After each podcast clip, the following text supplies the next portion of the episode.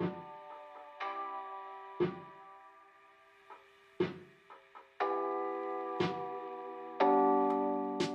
navn er Lasse, og sammen med Lea har jeg Asta på to. Asta har høretab på begge sine ører og bruger de fineste små lyserøde høreapparater. Det her er et forsøg på at lave den podcastserie, jeg havde ønsket mig, dengang Asta var helt lille. I den her serie vil jeg forsøge at stille skarp på alt fra svære følelser, parforhold, paragrafer, støtte, sproglig udvikling, lyttemiljø, institution, skole, bedsteforældre og meget mere. Til at hjælpe mig har jeg inviteret tre forældre ind i serien, som vil fortælle om deres erfaringer. Rasmus og Katrine, som er forældre til Alberte på to år, der bruger høreapparater på begge sine ører, og Tea, der sammen med Søren har pigerne Bjørg på ti og Gro på syv, der begge har C I. Der er også voksne til stede, nemlig tre fageksperter, en audiologoped, en psykolog og en socialrådgiver. De hedder Mette van Amerongen, Sara Borg, Pernille. De arbejder hver dag inde i Decibel, som er en forening for børn og unge med høretab.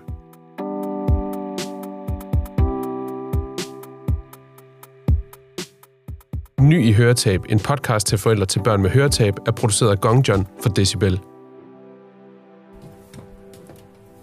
Jeg kan huske en episode, hvor det der A V T, hvor vi, det, vi, var, vi var i sommerhus. Og vi var i en eller anden boghandel, og så får hun en slange, og så siger hun den der sh-lyd.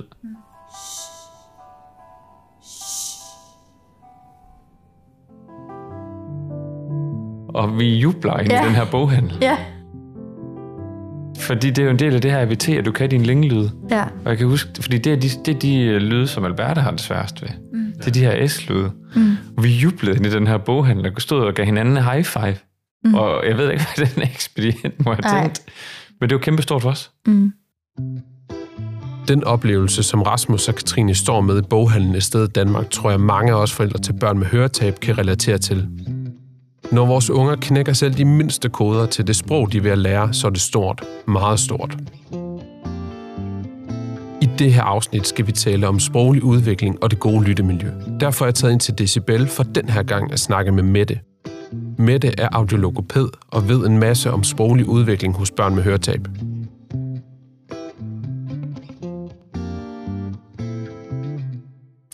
Jeg hedder Mette van Amerongen, og jeg er audiologoped her i Decibel og har været ansat i cirka halvanden år. En audiologoped er en person, der er, har en specialiseret uddannelse og en specialiseret viden i forhold til sprog, tale, kommunikation, hørelse, øh, også øh, noget mere omkring generel kommunikation, så det kan være læsning, øh, det kan være ansprogstilegnelse øh, og kombinationen af alle dem. Og de vanskeligheder, der kan være hos de øh, enkelte færdigheder, eller i kombinationen af disse færdigheder. I det her afsnit skal vi nørde vores børns sprog. Vi skal blive klogere på, hvad hørelse er, hvad er A V T, og så dykker vi ned i udvalgte A V T-strategier og teknikker. Til sidst skal vi tale om det gode lyttemiljø derhjemme og nede i institutionen. Men først, Mette, hvad er hørelse? Altså, hørelse er jo lydbølger, der er omkring os. Og de her lydbølger, de rammer vores ydre øre, altså det kan vi se, der sidder der på siden af hovedet. De her lydbølger, de bliver så ledt igennem øretrakten ind i vores indre øre, i vores øregang. Så rammer de vores trommehinde, der bliver sat i svingninger. Og de svingninger, de får de tre små knogler i øh, mellemøret sat i svingninger, som rammer vores ovale vindue ind til vores cochlea eller sneglen, der sidder i det indre øre. Ind i det indre øre, der er der en væske, der bliver sat i bevægelse. Og den her bevægelse, den sætter en masse små fimrehår i bevægelse, der gør, at vi kan opfatte øh, høje lyde, lave lyde, høje frekvenser, lave frekvenser. Og så de her små fimrehår, de er forbundet til hørenerven, som sender små elektriske signaler op i hjernen. Og det er så her, Øhm, vi hører. Så det er, og så er det op i hjernen, at vi skal forsøge at få mening ud af alle de her små øh, elektroniske impulser, der starter som lydbølger. Kan du prøve at sætte et par ord på, hvad de mest almindelige årsager til høretab hos børn er? Hos børn. Altså man kan sige, at de mest almindelige til høre, øh, årsager til høretab generelt, det er alder. Så vi kender alle sammen nogen, der har høretab. Alderen, den svigter, eller hørelsen svigter med alderen. Øhm, Høreforeningen anbefaler, at fra toogtres år frem, så får alle testet deres hørelse cirka hver anden år. Så der er et, øh, øh, et, et aldersbetinget høretab hos alle. Men hos børn, der er det typisk et medfødt høretab. Så det kan være øh, på grund af en, øh, en genproblematik, som man har arvet fra forældrene, eller der øh, opstår pludseligt. Det kan også opstå under selve fødslen. Øhm, det kan også være, hvis øh, moren har haft en virus, en C M V, en virus i kroppen under graviditeten. Og så kan høretab jo også opstå, øh, altså i, når man er i gang med at leve livet, og det vil typisk være på grund af støjskader eller traumer, for eksempel slag på hovedet. Og det, der sker, når man får et høretab, om det så enten er medfødt, eller om det er noget, man erhverver sig senere, altså kommer på senere, det er, at i den her kæde af reaktioner fra lydbølgerne, der rammer det ydre øre, og så indtil, at hørenerven sender små elektroniske impulser op i hjernen, at der sker et brud. Og det vil sige, at man kan jo både have et høretab i det, øh, i, øh, det ydre øre, i mellemøret og i det indre øre. Hvordan behandler man så et høretab? Man kompenserer for et høretab først og fremmest med høreteknik. Altså det kan være med høreapparater, det kan være med øh, C I, altså det vi kalder cochlear implant. Det afhænger af, hvor voldsomt høretabet det er. Så det man gør, det gør, at man går ind og kompenserer, og det gør man ved at forstærke lyd med øh, teknik, øh, eller arbejder med det, vi kalder auditive strategier, lyttestrategier og lyttemiljø, for at sikre, at den lyd, der bliver forstærket i høreteknikken, er den bedst mulige. Øh, og så er der også en masse pædagogiske tiltag, som øh, man kan, man kan tilgå, og det kan man fra høretabet er konstateret. Så man kan gå i gang med de pædagogiske tiltag allerede inden barnet for eksempel får høreapparater på, men det vil være nogle tiltag, som fortsætter øh, forholdsvis langt ind i barnets liv. Auditive strategier, lydbølger, lyttemiljø og høreteknologi. Som forældre er der mange nye ting at skulle forholde sig til, men vores børn er også på hårdt arbejde. Meget af arbejdet foregår op i hjernen. Mette fortæller her om hjernens plasticitet og hvad det har med tilegnelsen af sprog og hørelse at gøre. Menneskers hjerner, også børns hjerner, men absolut også voksnes hjerner, er dovne. Vi vil gerne gøre det, der er lettest. Og hvis det er lettere at bruge synet og prøve at mundaflæse, så kompenserer vi hurtigt med mundaflæsning. Men det er bare ikke en super hensigtsmæssig strategi. For, altså, hvis folk står med ryggen til eller er langt væk, så er det meget, meget svært at mundaflæse. Så det at træne den auditive sans og træne hjernen i at lytte og bearbejde lyd, forstå lyd, reagere på lyd, øh, er, er rigtig, rigtig vigtigt.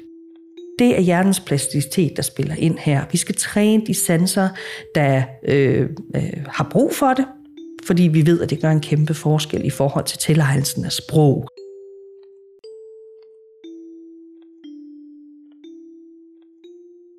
Bjørg starter til A V T, øh, efter hun har fået sin, øh, sin C I'er. Det var Tea, du lige hørte her. Sammen med Søren har hun pigerne Bjørg og Gro på ti og syv år. De har begge høretab og bruger C I. A V T har været en del af pigernes sprogtilegnelse. Tea fortæller her, hvordan hun husker det at skulle til A V T. Når jeg sådan tænker tilbage på det, var det meget sådan, øh, opstillet. Bjørg i midten på en højstol, Søren øh, for bordenden, mig ved siden af Bjørg, og så vores A V T-terapeut ved siden af Bjørg også. Jeg tror, et af de helt store A V T-principper, som vi har taget til os rigtig meget, er snak. Altså, tal, tal, tal, tal. Øhm, og det har vi gjort rigtig meget, og det gør vi stadigvæk. Trods det, pigerne er øh, syv og ti, taler vi stadigvæk rigtig meget om, øh, hvad der er, der sker øh, omkring os, hvad der er, vi hører. Øh, så sent som i morges, hvor at jeg følger dem i skole, så kommer der en, øh, en ambulance, som jeg faktisk selv har svært ved at bedømme, hvor lydmæssigt, hvor kommer ambulancen fra. Øh, og hvor vi stopper op og siger, hey, kan I, kan, I, kan I høre, hvor den her den kommer fra? Og hvor vi havde nogle gode snakker om, hvor kommer lyden fra, og hvorfor må den, det lød, som om den kom forfra, når den så faktisk kom bagfra. A V T skal gerne blive en naturlig del af hverdagen, og det synes jeg, at Theas historie er et godt eksempel på. Men det kan godt være en stor udfordring, skulle jeg hilse at sige. Det er ikke altid nemt at huske at være auditiv først, når man er fra Nordjylland, og meget af den kommunikation, man er vant til, kan klares med den ikke. At gøre A V T-metoden naturlig har for mig alle dage været en udfordring. Jeg bad Mette om at gå lidt mere i dybden med, hvad A V T er, og hvad man kan forvente som familie, når man begynder til A V T.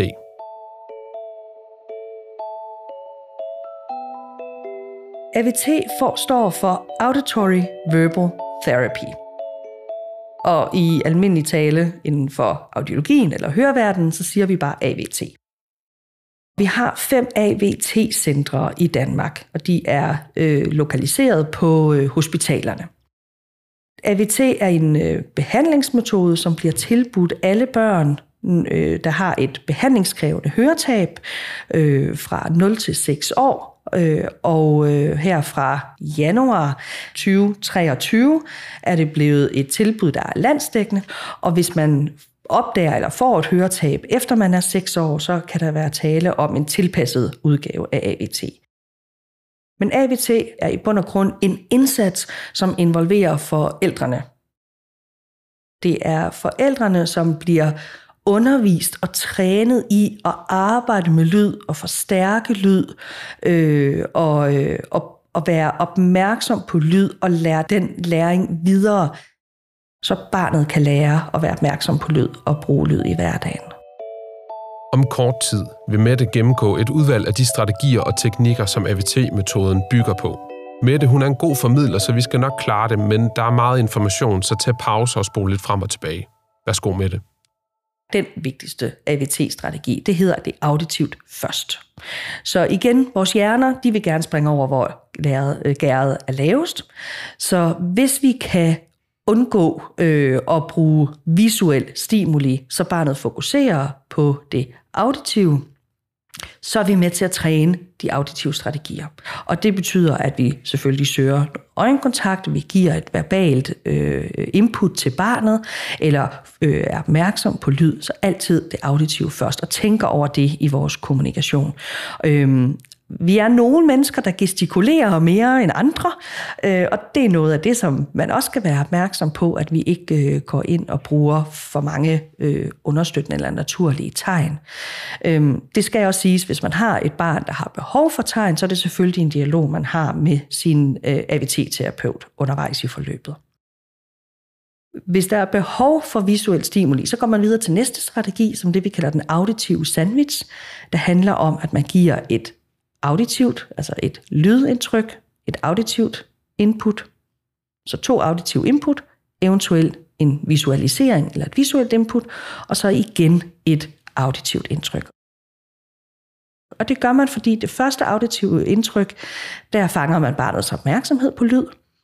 Ved det næste auditive indtryk, der går vi over i forståelsen af det auditive indtryk. Hvis barnet stadigvæk ikke er med i vores kommunikation, så kan vi tilbyde et alternativ, altså en visualisering, og så afslutter vi igen med et auditivt input, fordi vi gerne vil have barnet tilbage til at fokusere på lyd, sådan at næste gang vi giver den samme auditive stimuli, så kan vi forhåbentlig starte med at kun bruge den strategi, der hedder auditiv først, og der ikke er behov for den auditive sandwich.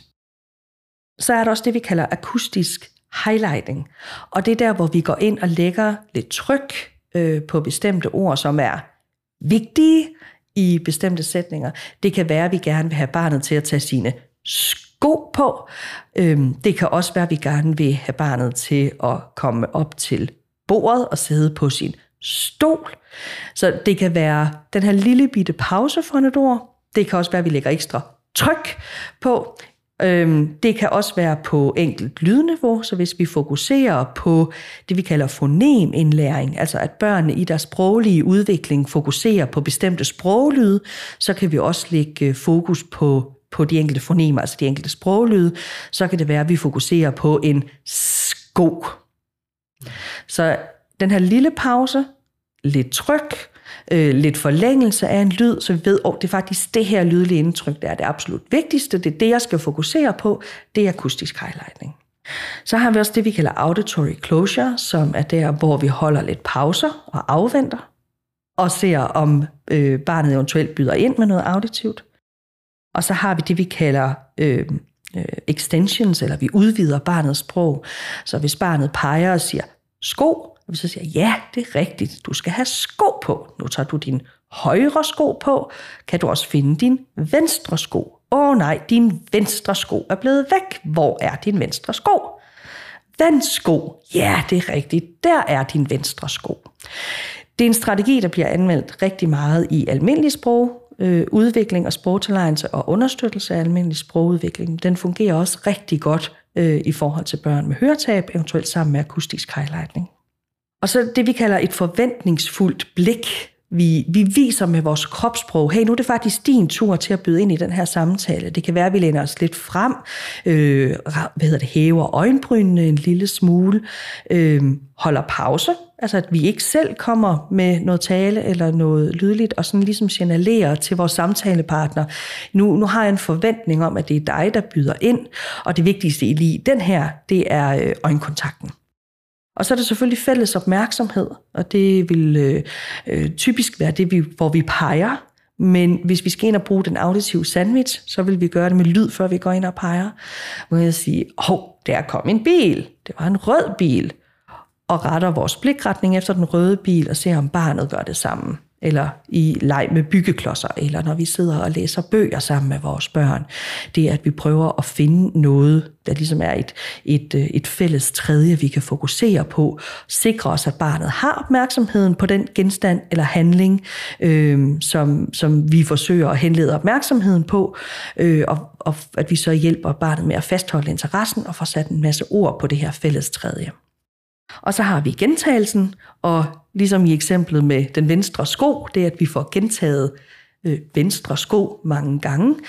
I den almindelige sprogtilegnelse, der plejer vi at sige, at et barn skal gerne have et givent ord syv gange inden for øh, en enkelt samtale, for at have en chance for at kunne gå ind og bruge et nyt ord, hvor børn med høretab, hvis man tænker syv gange, måske skal vi have lidt flere på, og vi skal sørge for det under de bedste lydlige betingelser. Og det var bare i samtalen med sko, så det tæller ikke, hvis det er én gang hver morgen i syv dage. Så det skal være inden for samme øh, øh, samtale, inden for samme kommunikationssession, kan man sige. Der er også en strategi, der handler om, hvad hørte du? Øhm, og det vil typisk være en strategi, man bruger til øh, børn, der allerede er kommunikerende, altså verbal kommunikerende. Og det er en strategi, vi anbefaler meget i forhold til børnehaveregi øh, og skoleregi. Hvis man har et barn med høretab, som har brug for at få gentaget beskeder mange gange, så kan en strategi være, at man går ind og siger, fortæl mig, hvad du hørte, øh, så kan jeg fylde hullerne ud. Det giver både samtalepartneren en idé om, hvor er det, der er huller henne. Øh, er det, har barnet hørt det, der skete i, i, i starten af en besked, i slutningen af en besked, eller sådan lidt drypvist. Så det kan give samtalepartneren eller den voksne en idé om, hvor er det, jeg skal bruge nogle af de andre strategier. Hvor skal jeg lægge lidt ekstra akustisk highlightning? Skal jeg gøre mine beskeder kortere? Men det er også med til at give barnet med høretab et medansvar, og på længere sigt have en mestringsstrategi, der gør, at i stedet for øh, at bede om at få hele, besked, hele beskeder gentaget, eller øh, ignorere beskeder, at man så kan sige, hey, jeg hørte det og det og det, men den sidste del fik jeg ikke lige fat i, at du sidder og gentager den. Så er der en strategi, som hedder motherese, eller fatherese, eller parentese, alt efter hvilken øh, øh, kontekst barnet er i. Og det er typisk en strategi, som man sådan helt naturligt kommer til at bruge i forhold til små babyer. Øh, og det er enormt meget akustisk highlightning, det er rigtig mange gentagelser, og det er der, hvor vi sådan laver vores stemme lidt om. Vi går op i en højere frekvens, fordi det er nemmere for det helt spæde barn at høre og relatere til. Så vi, nej, ej, du har fundet din fod. Nej, hvor er det en fin fod. Øhm, det, man skal være opmærksom på i forhold til den strategi, det er selvfølgelig, at den skal være alderssvarende i forhold til det barn, man taler til. Men hvis vi er opmærksom på, hvad den her child-directed speech gør, vi går lidt op i frekvens, vi laver mange gentagelser, vi bruger meget akustisk highlightning, men vi holder det alderssvarende, så kan det være en rigtig god strategi, fordi den gør øh, det nemmere at isolere de enkelte ord fra hinanden, for eksempel. Der er flere tydelige stavelsesgrænser og noget i den stil. Og så det her med at modellere sprog, altså være en god sproglig rollemodel. Og det gør vi både, når vi udvider, udvider barnets sætninger, øhm, men det kan også være på ordniveau, hvis barnet siger, at det, øh, øj, jeg løbede simpelthen så stærkt sammen med Jonathan i går. Og så ja, det er rigtigt, du løb rigtig stærkt med Jonathan i går. Hvor hurtigt løb du? Så der er både akustisk highlightning i det her eksempel, der er det her med øh, at udvide, men der er også det, at vi, vi går ikke ind og siger, det hedder ikke løbet. Vi går ind og gentager, vi giver den, øh, den korrekte udtale til barnet, og med gentagelserne af akustisk highlightning håber vi og satser og har en forventning om, at barnet fanger, og okay, det hedder ikke løbet, men løb. Vi har også en strategi, der handler om optimal placering, altså hvor vi positionerer os henne. Der handler det om, hvor er barnet henne i forhold til at kunne fokusere på lyd mere end måske de andre sanser. Det kan være at sige, at hvis vi læser sammen med et barn, så skal vi selvfølgelig sørge for, at bogen, som er det fælles tredje, er synligt tilgængeligt for alle involverede i aktiviteten, men det kan være en god idé at sætte barnet over for dig, eller lidt skråt, så du kan se barnets ansigt. Det gør både noget med, at du kan øh, fokusere på, på barnets øh, opmærksomhed, og, og I kan øh, måske sidde flere børn omkring samme bog. Men i A V T, hvor vi gerne vil have barnet til at fokusere på det lydlige, der anbefales det, at barnet sidder ved siden af. Det kan også være i for eksempel klassesituationer eller spisesituationer i børnehaven, hvor får barnet med høretab den bedst mulige lyd henne. Øh, så det er både i strukturerede aktiviteter, men det er også i fri leg. Og så er der en af mine yndlingsstrategier, som hedder sabotage, øh, som handler om at gøre noget uventet i samtalen og afvente barnets reaktion på det. Og øh, et eksempel på det kan være børnehavebarnet. Vi sidder og læser Pippi Langstrømpe, og, øh, og Pippi hun bager pandekager, og så kommer Tommy og Søren og skal spise de her pandekager, og så holder man pause, og børnene vil lynhurtigt sådan, nej, det er ikke Tommy og Søren, det er Tommy og Annika. Nå ja, det er jo også rigtigt, det er Tommy og Annika, der kommer og spiser pandekager. Så i forhold til børn med øh, normal hørelse, eller som er i gang med deres almindelige sprogtilegnelse, der er det en god strategi at bruge for at se, om de øh, hører efter, hvad man siger, men også at sige, er de faktisk opmærksomme på de her enkelte øh, faktorer i, øh, i, øh, i, det, i det auditive input, vi giver dem, eller i den fortælling, vi har, når vi for eksempel læser en bog. Og de fleste børn, når de sidder og leger, øh, når de er for sådan cirka to år, de vil sidde og italesætte deres leg. Det øh, er noget, som børn med høretab nogle gange skal hjælpes til. Det gør vi ved at vise det, altså ved at være gode rollemodeller. Så det kan være, at jeg står og laver mad, og så står jeg og fortæller, at nu skærer jeg agurken, og jeg skærer agurkerne med en kniv på mit skærebræt, og jeg skærer dem i små stykker, øh, fordi de skal kunne være inde i vores tortillas, og på vores tortillas, der vil vi også gerne have tomater. Hvor er tomaterne nu? Nå ja, tomaterne er i køleskabet. Nu åbner jeg køleskabet og tager tomaterne ud, og, og de første lange stykke tid, man gør det, så føler man sig enormt fjollet, og til sidst så opdager man det slet ikke, og så er det kun, når andre synes, man er fjollet, og bemærker det, at man kan grine lidt af det. Men det her med, at vi får sat ord på, at vi får vist, hvad er Øh, øh, interneret in, altså indre tale, øh, men det er også med til at skabe en forøgelse af overhøring hos barnet og sikre det her lydlige input, som de har været frarøvet i den tid, de måske ikke har været, øh, altså de ikke har haft adgang til høreteknologi. A V T-strategierne er bærende i A V T-metoden, og nu ved vi sådan nogenlunde, hvad A V T er. Og kunsten er at lade dem falde naturligt ind i den måde, vi kommunikerer med vores børn i hverdagen. Katrine, som er mor til Alberte, der er to år gammel og bruger høreapparater på begge sine ører, fortæller her, hvordan det at skære grøntsager, når man er på besøg, kan være enormt afslørende. Altså, jeg, jeg, vi tænker ikke over det i vores hverdag, som vi har nu, men jeg kan godt se det, når vi er sammen med andre øh, vennepar, der har børn, jævnaldrende børn, at så når jeg står ude og skal skære agurker sammen med Alberte, så siger jeg, skære, skære, og prøver at synge øh, udsagnsordene. Og så står øh, min veninde og kigger på mig, Hvad er det? Hvorfor gør du det? Men det, men det er, fordi det ligger så implicit.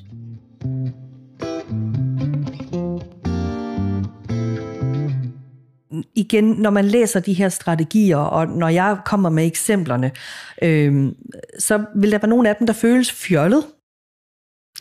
Øhm, og det betyder, at der er jo rigtig meget tilvænning i at bruge A V T-strategier. Og der er rigtig meget vane i det. Men der er en grund til, at forløbet er meget intensivt i starten, og ikke så intensivt, jo bedre forældrene bruger, bliver til at implementere de her strategier i deres hverdag. Man kan godt stå som forældre og være, have fuldstændig tjek på de her strategier og tænke, det er jo sådan her, vi taler med vores barn. Øhm, og det er alle sammen super gode strategier at bruge med øh, børn i øh, sprogudvikling generelt. Men når man så netop møder bedsteforældre, eller der kommer besøgende, øhm, så bliver man nogle gange mindet lidt om, og oh, det her det var en fjollet strategi, hvorfor er det egentlig, jeg står i tale, sætter alt, hvad jeg gør. Men den absolut vigtigste træk i er åbenhed omkring, hvorfor er det, vi gør det? Hvad er formålet? Hvad er det, vi gerne vil give vores barn ved at bruge de her strategier? Og så er det selvfølgelig en, en samtale med de pårørende om, hvad forventer vi af jer, og hvad kan vi forvente af jer? Kan vi forvente, at I tilregner jer alle de strategier, uden at have deltaget i det A V T-forløb? Og vi skal passe på, at noget, der bliver naturligt for øh, os som forældre i vores kommunikation med vores barn, øh, falder ikke na- naturligt for, for andre. Så det her med at få sagt, oh, men hvis du, når du giver hende tøj på, hvis du sådan kan fortælle, hvad du gør undervejs, så er det super godt. Og det kan godt være, det fjollede i starten, men bare prøv alligevel. Det fungerer rigtig godt herhjemme. Eller øhm, det der med at sige, oh, du behøver ikke at finde billedet på din telefon. Prøv at beskrive det først, eller se det lige en gang til. Eller. Så, så vær gode sproglige rollemodeller, også over for de pårørende. Og vær åben omkring det. Og så i talesæt, hvorfor man gør, som man gør. Hvordan vi bedst muligt får inddraget venner og familie i det sproglige arbejde, vi laver med vores børn, findes der nok ikke et svar på. Katrine og Rasmus, som er forældre til Alberte, fortæller her, hvordan de i deres kommune var så heldige at kunne få en talepædagog med hjem, invitere hele familien og holde et oplæg. Det ændrede alt. Så hun, vi havde, var det halvanden time, to timer, yeah. hvor vi havde begge vores familier inden, også øh, søskende og så videre, ja. Inden omkring et bord, hvor hun fortalte, hvad det er for slags høretab, Alberte har, hvad det er for en udfordring, hun kan have, sådan de forskellige aldersgrupper, hun sådan går ind i. Men hun forklarede det hele sådan helt ned på, hun gennemgik det indre øre og, ja. og forklarede, ja. øh, hvorhen det var, at, at kæden den ligesom hoppede af ja. for Alberte i hendes høretab. Ja. Og det tror jeg, det har gjort, at, at, at vores, vores forældre især, han nemmere kunne forholde sig til det. Og så kom vores familie virkelig ind i, hvad det her det er, mm. og, og hvad det betyder. Og jeg kan huske min svigermor. Din mm. mor, hun var sådan, jeg kan virkelig godt forstå, at det har ramt jer med den, al den her information, fordi det er ikke bare, folk troede lidt, at det er lidt og som at få et par briller på, og så kører man bare. Høreapparater kan ikke stå alene som løsning. Det lyttemiljø, vi skaber, har stor betydning for den kvalitet og lyd, vores børn har til rådighed. Dårlig akustik og for meget baggrundsstøj kan få det hele til at mudre sammen. Så vi tager også nogle gange nogle valg, og jeg ved ikke, om det er de rigtige valg, vi tager. Vi tager bare nogle valg, fordi vi vil gøre det bedste for Albertes lyttemiljø. Og det er lige præcis det, det skal handle om lige nu. Lyttemiljø. Hvad er et godt lyttemiljø?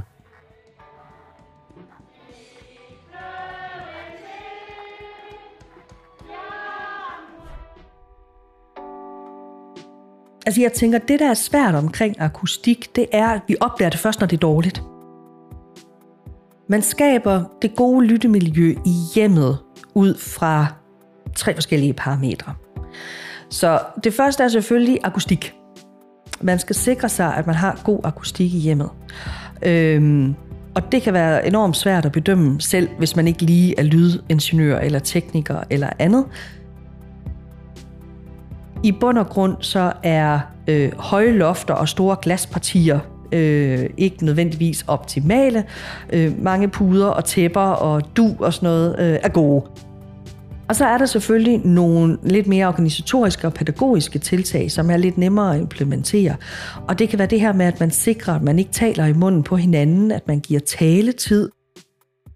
Det kan være sådan noget, som at man ikke øh, står i et rum og råber øh, til en øh, anden person, der er i et andet rum, og så forventer at kunne høre et svar. Men den her med at bringe lydkilde og den person, der skal lytte, tæt på hinanden. Øhm, det er at bruge strategierne omkring synlighed og fælles opmærksomhed, at man går ind og siger, oh, vi, vi skaber lige en, en opmærksomhed på den, det, vi skal til at have dialog omkring, og så begynder vi at snakke om det. Hvis man har øh, unge mennesker boende hjemme, så er der mange grunde til, det er en god idé lige at banke på døren, inden man går ind. Men lige det der med at lave en opmærksomhedsfanger, så oh, jeg, nu vælger der et eller andet. Det kan også være lige at lægge en hånd på barnets skulder, der sidder og leger med Lego, øh, eller sige barnets navn. Så det her med at lige at, at skabe en opmærksomhed, og oh, nu vil jeg gerne have, at du fokuserer på lyd. Hvis man for eksempel har et barn med et stort høretab, og man bor i et hjem med meget dårlig akustik, så kan man søge forskellige midler til at lave det, vi kalder akustikforbedringer. Og det kan være sådan noget som øh, øh, akustikloft eller andet. Man skal bare være sikker på, at man søger, inden man begynder at ombygge en hel masse.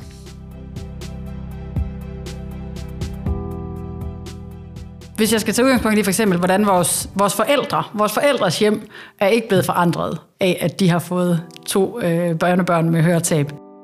Det er der heller ikke andre øh, hvad skal man sige, hjem, hvor vi kommer meget, som er. Vi må træffe en masse valg på vegne af vores børn. Der er ikke noget, der er rigtigt eller forkert. Og Tea fortæller her om hendes tanker om at balancere mellem det gode lyttemiljø, en verden fuld af larm, tilfældigheder og gymnastik. Og vi tænker meget over, hvordan, øh, hvordan kan vi gøre det godt for pigerne, så de også synes, det kan være rart at være andre steder end herhjemme. Vores eget hjem skal ikke være en, et lydstudie, øh, som på den måde bare giver det optimale lyttemiljø. Øh, med en forestilling om, at når vores børn så kommer hjem til, til venner og veninder og skal være der eller spise aftensmad, jamen, at, så tror vi, det kan være meget overvældende at være i et et miljø, hvor der så ikke er tænkt, de har akustikløsninger ind. Begge børn har gået til, til sådan noget mor-barn eller forældre-barn-gymnastik øh, i en kæmpestor gymnastiksal med en masse andre unger. Øh, og har også, det har været også med sådan en bevidsthed på at sige, jamen, hov, der er også noget her, vi skal lære i forhold til at gebærde os i en, en stor hal. Mm. Øh, og prøve det her med at, og sådan at, at tidligt lære dem, prøv at stille dig hen ved siden af den, der taler. Eller jeg har heller ikke været... altså som lige dok dem oven i hovedet, når de har været små, der er sådan lige, duk, duk, prøv lige, nu er der faktisk nogen, der, der taler, og du skal rette en opmærksomhed i, i den retning. Vi har nok tænkt meget over, at det ikke er os, der skal sætte begrænsningerne for, hvad det er, de skal kunne. At den begrænsning skal de selv på en eller anden måde øh, finde eller erkende, hvor den ligger henne. Så, så de ting, de godt har kunne tænke sig, jamen det har de fået, fået lov til at prøve af, også i forhold til, til idræts- og fritidsaktiviteter. Og... ja, gået til dans, og gået til fodbold, og gået til håndbold, og børnegymnastik. Øhm, har begge to dyrket cheerleading. Bjørg dyrker stadigvæk cheerleading, øh, og også på et, et relativt højt niveau. Ja. Øhm, men, og når de kommer og siger, det vil vi gerne, så siger vi, selvfølgelig, det skal du da prøve af. Og er der noget, vi så skal være opmærksom på øh, i forhold til deres, øh, til deres C I, jamen så finder vi ud af det, og har haft alverdens løsninger med pandebånd og tape og clips og, og så videre for at, at sikre, at det skulle, skulle kunne blive derpå. Øh, og brugt rigtig meget også, at når de så startede til noget nyt, og, og hjælpe pigerne med at informere om, at de har et høretab, og de har deres processer. Også om, at træneren eller underviseren lige vil tænke over at, at have dem i nærheden, når de giver ja. de her beskeder.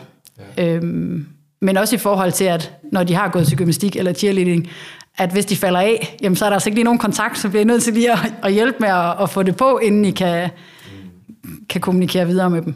Også hjemme hos Katrine og Rasmus har man gjort så mange snakker omkring balancen mellem vigtigheden af A V T som metode til at opmuntre Alberte til sprog og helt generel børneopdragelse. Så det er også derfor, jeg siger, som jeg sagde i starten, nu begynder vi at være trygge i det og hvile i det, men hold da op. En rutsjebane, det har været det sidste halvandet år, vi har gået til A V T, hvor vi virkelig har svært, svært ved at finde ud af, er det det rigtige? Skal vi stille spørgsmålstegn ved det? Hvad siger de andre? Og hvad skal man gøre? Og dut, dut, dut. Jeg synes, det er svært at sige, hvad det er. Den, sådan, den enkelte ting, der gør, at hun udvikler sit sprog. Eller, fordi hun har, hun har mange... altså, hendes... Øh, ordforrådet er relativt stort, og hun er god til at gengive, så kan der være noget med udtalen, der ikke er, men sådan er det med så mange. Men så kan det også være, at fordi hun bruger meget sut. Ja, ja. Og... men, det, men det er svært at sige, om, om man sådan... Jeg har svært ved at sige, om det er konkret A B T, der gør, at hun udvikler sig. Men vi kan jo se, at den samlede pakke i hvert fald gør, at hun udvikler sig. Så, så det, vi har gang i, er i hvert fald ikke forkert. Nej. Og om det så er det, hvilket, hvilket element det er, der, der bidrager. Jeg tror, det er en samlet pakke. Eller om det er en pakke. Kombination af... ja, det tror jeg. Ja.